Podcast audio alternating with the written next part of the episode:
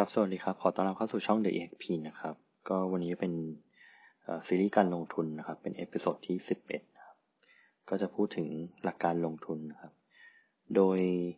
หลักการลงทุนนี้จะอ้างอิงมาจากปีเตอร์ลินช์นะครับ โดยปีเตอร์ลินช์เนี่ยเป็น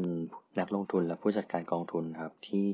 ทำผลตอบแทนได้เฉลี่ยต่อปีเนี่ยอยู่ที่ 29.2%ต่อปีนะครับ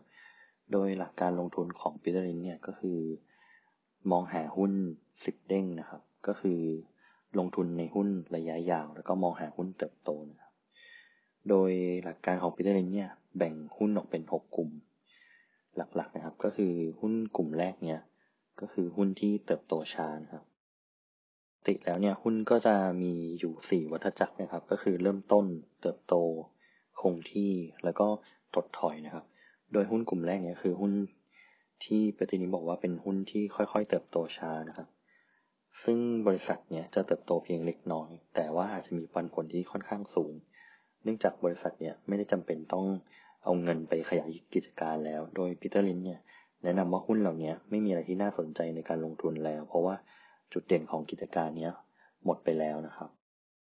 ซึ่งถ้ายกตัวอย่างในไทยเนี่ยก็จะเป็นพวกเครือสหพัฒน์หรือว่าพวกหุ้นของมาม่านะครับ เพราะว่า มันค่อนข้างที่จะไม่เติบโตแล้ว เพราะว่าตลาดมันค่อนข้างที่จะนิ่ง หรือว่าโตเพียงเล็กน้อย แต่ว่าหุ้นพวกนี้ก็ยังมีปันผลมาตลอดเวลา ส่วนหุ้นกลุ่มต่อไปก็คือจะเป็นหุ้นแข็งแกร่งนะครับ ในหุ้นแข็งแกร่งเนี้ยก็คือ จะมีความแตกต่างกัน เพราะว่าบริษัทพวกนี้จะเป็นบริษัทขนาดใหญ่ แต่ว่ากิจการนี้ก็ยังเจริญเติบโตค่อนข้างคงที่คือเฉลี่ยต่อปีเนี่ยประมาณ 10% โดยความเคลื่อนไหวของหุ้นกลุ่มนี้มักจะไม่เป็น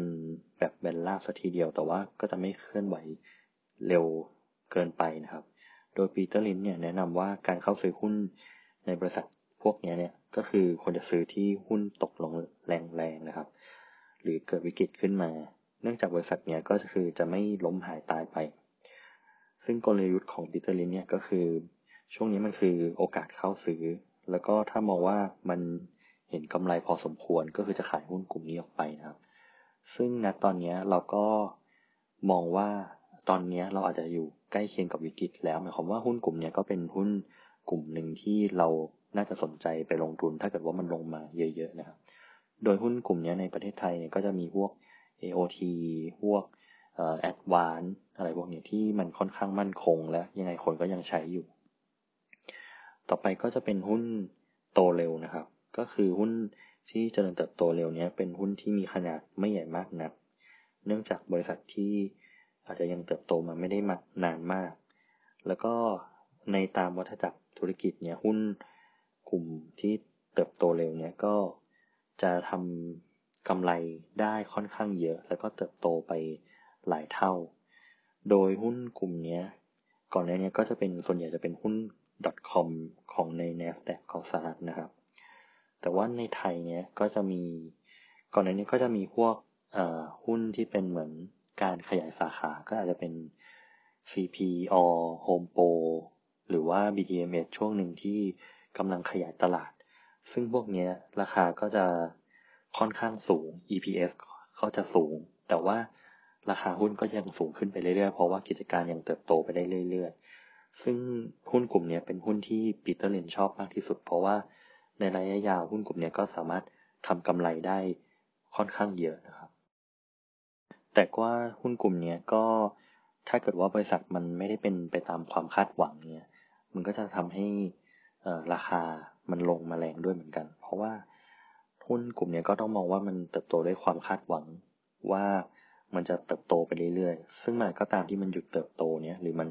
เติบโตได้น้อยกว่าที่นักลงทุนคาดหวังราคาก็จะลงแรงเหมือนกัน ซึ่งในหุ้นกลุ่มนี้เราก็ต้องติดตามงบการเงินมันให้ดีไปเรื่อยๆนะครับ เพราะว่าก็ต้องตามทุกไตรมาสอะไรพวกนี้ครับ ต่อไปก็จะเป็นหุ้นวัฏจักรนะครับ ซึ่งหุ้นวัฏจักรเนี้ยก็จะเป็นเหมือนโดยส่วนใหญ่ก็จะเป็นหุ้นโภคภัณฑ์ที่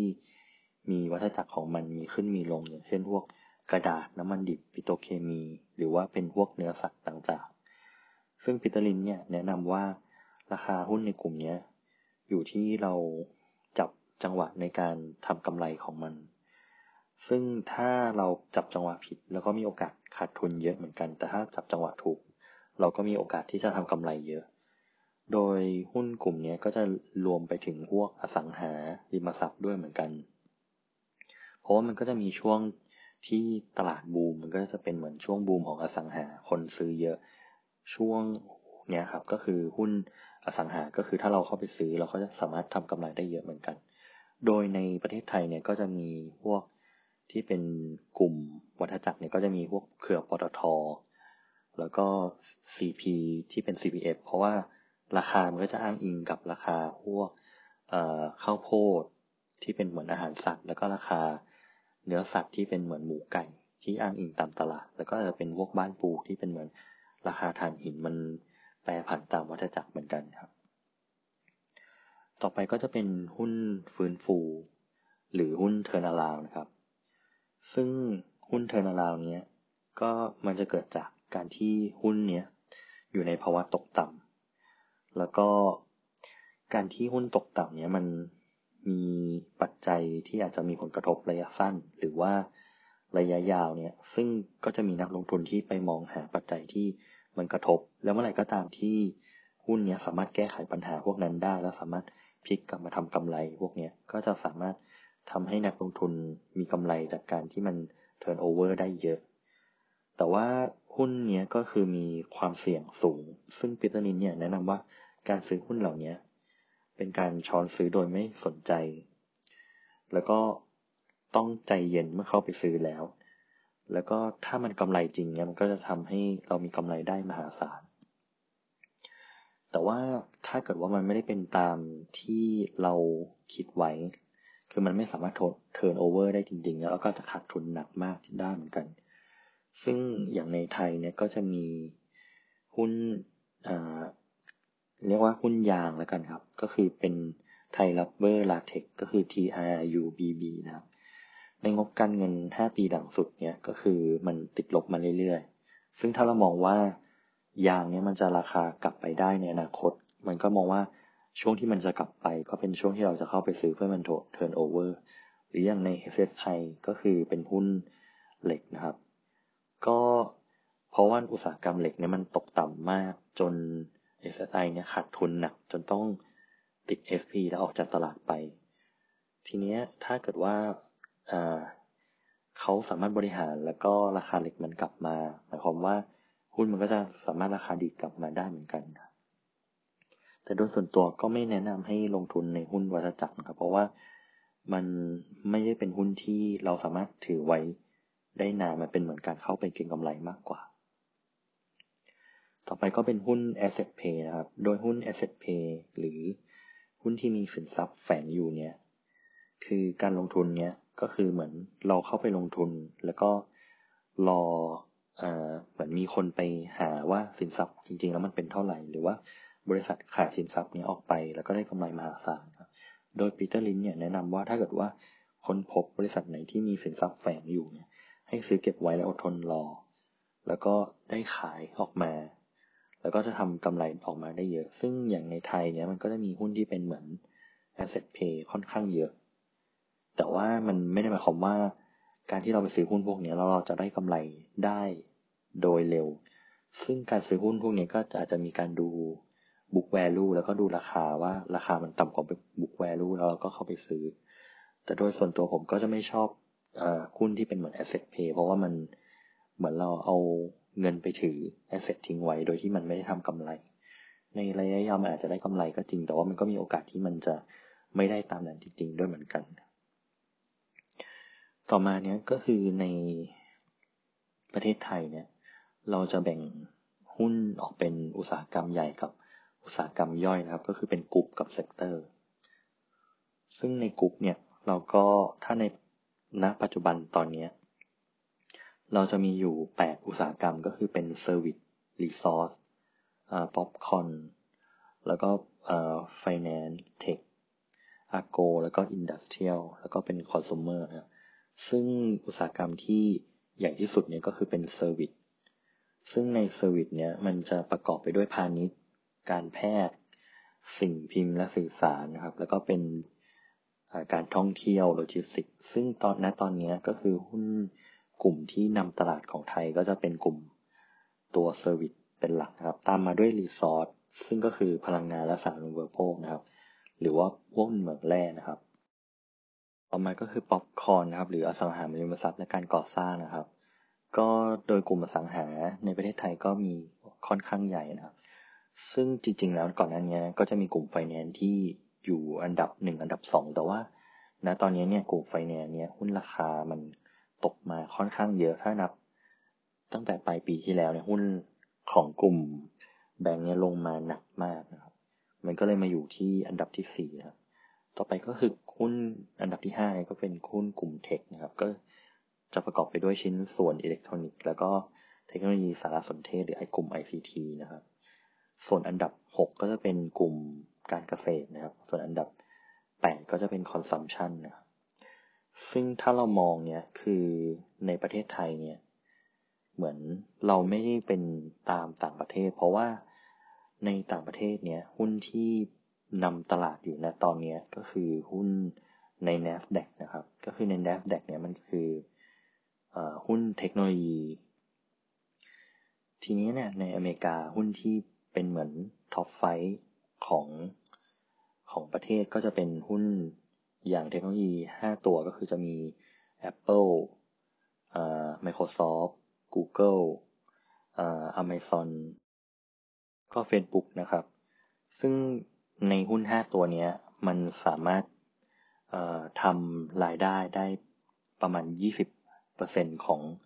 ทั้งตลาดเลยครับ ซึ่งตอนนี้ที่ดัชนี index ของทางฝั่งอเมริกามันขึ้นมาเนี่ยเพราะว่าเหมือนหุ้น top tech ห้าตัวนี้มันเหมือนพยุงตลาดขึ้นมา แต่ว่าในประเทศไทยเนี้ยเราไม่มีเทคโนโลยีที่เป็นเหมือนหุ้นหุ้นเทคโนโลยีที่เหมือนคอยนำตลาดเลย ซึ่งถ้าเปรียบเทียบแล้วเนี่ยในอเมริกาก็คือดัชนีดาวโจนส์เนี่ยจะประกอบไปด้วยหุ้น S&P 500 แล้วก็หุ้น NASDAQ 100 นะครับ ซึ่งถ้าเทียบแล้วเนี่ยตั้งแต่ปี 2008 จนถึงปี 2019 เนี่ย ก็คือ NASDAQ 100 เนี่ยทำกำไรไป 327%ไม่หมายถึงทำกำไรนะหมายถึงว่าราคามันดัชนีมันขึ้นมา 327%เทียบกับ S&P เนี่ยขึ้นมา 128%แต่ว่าถ้าเราเทียบดัชนีเซ็ตเนี่ยเซ็ตขึ้นมาแค่ 90%นะครับ ส่วนเป็นต่อปีเนี่ยคือ NASDAQ อยู่ที่ 12.6%ส่วน S&P อยู่ที่ 7%ส่วนของไทยเนี่ยก็คือน้อยกว่าด้วยซ้ำหมายความว่าตลาดของประเทศไทยเนี่ยเทียบกับตลาดของอเมริกาเนี่ยก็คือความน่าสนใจเราน้อยกว่า ทีนี้เนี่ยในการลงทุนเนี่ย เรารู้อยู่แล้วว่าในอนาคตเนี่ยมันจะมีหุ้นอะไรบ้างที่เป็นหุ้นเติบโต เพราะว่าเราก็มองแล้วว่าหุ้นเทคโนโลยีเนี่ยน่าในอนาคตมันจะเป็นหุ้นตัวเลือกที่มีความน่าสนใจมากมากกว่า หุ้นที่อาจจะเป็นเหมือนบริโภคในประเทศหรือว่าแค่เติบโตแค่ในประเทศนะครับ ซึ่งใน episode แรกๆผมได้พูดไปแล้วว่า การที่เราจะลงทุนในหุ้นนี้มันแบ่งออกเป็นสามหัวข้อก็คือ เราเลือกหุ้นที่ดี หรือว่าเราใช้ความรู้ในการมาเลือกหุ้นครับส่วนที่สองก็เป็นเหมือนเงินลงทุนที่เราเอามาลงเงิน เราใช้ Money Management มาบริหารจัดการว่าเราจะลงทุนในทรัพย์สินอะไรบ้าง ส่วนที่สามก็เป็นเหมือน timing ในการลงทุน ซึ่งณตอนนี้เนี่ย เราน่าจะได้เรียนรู้ไปแล้วว่าเราจะเลือกหุ้นอะไรบ้าง ต่อมาก็คือมันจะเป็นเรื่องของ Money Management เราก็ต้องแบ่งออกมาว่าในการลงทุนของเราเราจะแบ่งสัดส่วนการลงทุนเป็นอะไรบ้าง จะมีหุ้นกี่เปอร์เซ็นต์ จะมีทองกี่เปอร์เซ็นต์ จะมีมันนี่มาเก็ตกี่เปอร์เซ็นต์ ก็คือการถือเงินสด การถือพวกบอลหรือเราจะไปลงทุนในอสังหาหรือพวกกองทุน REIT กี่เปอร์เซ็นต์ ซึ่ง Money Management เนี้ยมันก็จะทำให้กำไร หรือว่าตัว ตอบแทนที่เราจะทำได้ต่อปีเนี้ยมันมากน้อยต่างกัน ซึ่งอยู่กับสัดส่วนที่เราจะเลือก management portfolio ของเรานะครับ ซึ่งส่วนต่อมาก็คือเป็นส่วนที่อาจจะสำคัญมากๆนะตอนนี้ก็คือส่วนของทามมิ่งที่เราจะเลือกไปลงทุน คือณตอนนี้เราอยู่ในช่วงที่ผมโดยส่วนตัวผมมองว่าเราอยู่ในวิกฤตไปแล้ว แต่ว่ามันก็ยังมี นักลงทุนที่มองว่าณตอนเนี้ย มันยังวิกฤตมันยังอาจจะจบไปแล้ว แต่โดยส่วนตัวผมยังมองว่าวิกฤตมันยังแค่เพิ่มเพิ่งเริ่มต้น ซึ่งมุมมองของแต่ละคนอาจจะไม่เหมือนกัน หมายความว่าถ้าเรามองว่าวิกฤตณตอนนี้มันจบแล้วหรือว่ามันใกล้จะจบแล้ว ช่วงนี้มันเป็นเหมือน timing ที่ดีสุดที่เราจะเข้าไปลงทุน เพราะว่าหุ้นมันก็มีหุ้นที่ราคาถูกลงเยอะเหมือนกันแต่โดยส่วนตัวผมยังมองว่า timing ตรงเนี้ยมันยังถูกไปอีก หมายความว่า ซื้อตอนนี้มันคงถ้าเราถือไประยะยาวห้าปีขึ้นไป มันก็คงกำไรแหละ แต่ว่ามันจะไม่ได้กำไรเยอะที่สุดขนาดนั้น คือโดยส่วนตัวเราไม่สามารถซื้อหุ้นที่ราคาต่ำที่สุดได้ แต่ว่าถ้าตามทามมิ่งแล้วเนี่ย ผมจะไม่เป็นการซื้อที่ราคาต่ำสุด แต่ว่าผมจะพยายามซื้อให้ได้ช่วงที่มันกลับตัวแล้ว เท่านั้น ซึ่งนะตอนนี้ผมมองว่ามันยังต่ำลงไปได้อีก รือมันยังไม่ถึงช่วงเวลากับตัว ผมก็ยังไม่ไปลงทุนตอนเนี้ย ซึ่งนะตอนนี้ก็คือเหมือนเรายังมีเวลาอีกเยอะที่จะศึกษาการลงทุน เพื่อที่จะไปทำข้อหนึ่งก็คือ การเลือกหุ้นหรือว่าการเลือกสินทรัพย์ที่เราสนใจ ก็คือเราควรจะให้เวลากับการเลือกสินทรัพย์มากกว่า เพราะว่าถ้ามองแล้วเนี่ยสินทรัพย์แต่ละอย่างมันก็มีเปอร์เซ็นต์ในการทำกำไรที่ต่างกัน เราก็ต้องเลือกว่าอะไรคือสินทรัพย์ที่เราสนใจ แล้วก็เราเลือกมันมาให้ดี แล้วก็ทำวิสิตเราไว้ ซึ่งเราได้ wish list มาแล้วเนี่ยเราก็ค่อยมาหา timing ในการลงทุนของแต่ละ asset ลงไป แล้วก็ในระหว่างทางเนี่ยก็คือการบริหารก็คือส่วนที่2นะครับ ก็คือการ money management เนี่ย เราก็ต้องเลือกว่าเราจะลงทุนในสินทรัพย์แต่ละอันเท่าไหร่ ก็เราก็ต้องแบ่งออกมาว่า หุ้นเราจะลงทุนกี่เปอร์เซ็นต์ แล้วก็ทองคำเราจะลงทุนกี่เปอร์เซ็นต์ หรือว่าพวกคริปโตเคอเรนซีเราจะลงทุนกี่เปอร์เซ็นต์ ซึ่งในแต่ละอย่างมันก็จะมีความเสี่ยงไม่เท่ากัน แล้วก็มีผลตอบแทนไม่เท่ากัน เพราะว่ายิ่งผลตอบแทนเยอะความเสี่ยงก็จะยิ่งเยอะตามมา เราก็ต้องแบ่ง portfolio ของเราออกมาเป็นส่วนๆ ทีนี้ในการลงทุนมันก็จะเพิ่มเวลาผ่านไปเรื่อยๆ เนี่ย เราก็ต้องทำ money management ก็คือการ rebalance พอร์ต ซึ่งในแต่ละช่วงเวลาที่เรา rebalance เนี่ยเราก็ควรจะกำหนด time frame ออกมาว่า เราจะ rebalance มันทุกหนึ่งเดือนทุกสามเดือนหรือทุกทุกๆความเสี่ยงของสินทรัพย์ที่เปลี่ยนไป ถ้าเรามองว่าวันหนึ่งทองมันขึ้นมาเยอะเกินไปแล้ว เราก็ต้องขายทองออกมาบางส่วน เพื่อที่จะมาถือเงินสด เพื่อที่จะหาโอกาสในการลงทุนตัวอื่น หรือว่ามองว่าหุ้นมันถูกแล้วเราก็ต้องโยกการลงทุนบางอย่างไปอยู่ในหุ้นเยอะขึ้น ซึ่ง หลักการของ money management เนี่ยของแต่ละคนมันก็จะไม่ไม่เท่ากัน แล้วก็ไม่เหมือนกัน ซึ่งเราจะต้องกำหนดเองว่าเราจะแบ่งเงินไปลงอะไรบ้างนะครับวันนี้ก็ขอขอขอบคุณไว้เท่านี้ครับ ก็ขอฝากไว้เท่านี้นะครับ ถ้าใครมีคำถามหรือว่ามีข้อแนะนำหรือว่ามีสิ่งที่อยากจะรู้อะไรก็สามารถคอมเมนต์เข้ามาได้ครับ วันนี้ก็ขอขอบคุณครับ